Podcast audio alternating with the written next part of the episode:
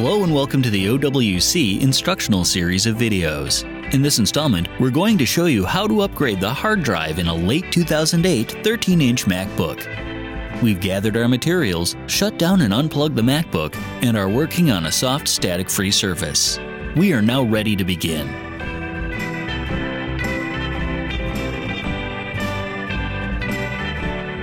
The first step is to close the MacBook and flip it over.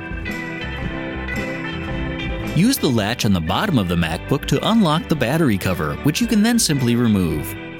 Next, detach the battery by lifting up on the tab until it comes free, then remove it from the bay as well. Loosen the single Phillips screw holding the drive retainer in place. Then lift out the retaining bar. You can now lift the hard drive up and out of the bay.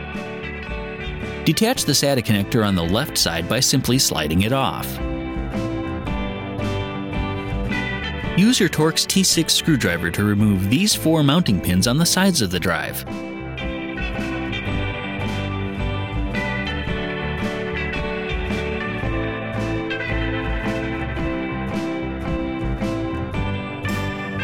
Finally, gently peel the plastic tab off the original drive and you can set your original drive aside.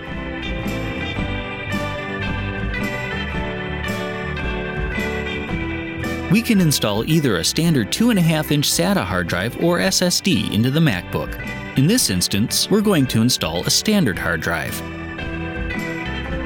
First, attach the four mounting pins on the new drive in the same locations as they were on the original one.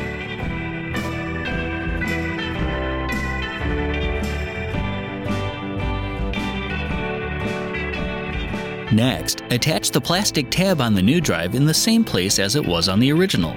There should be enough residual adhesive on the tab to allow it to stick. Attach the SATA connector from the MacBook to the new drive, then set the pins nearest the edge into the grommets in the bay, then lean the drive back so it sits flat. Set the retainer bar back into place and tighten down the screw to hold it in.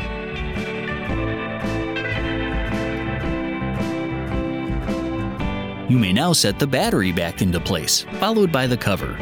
Make sure the latch is in the open position or the cover won't close. Once the cover is in place, close the bottom latch and the cover will sit flush. You may now flip your MacBook back over, open it up, and turn it on.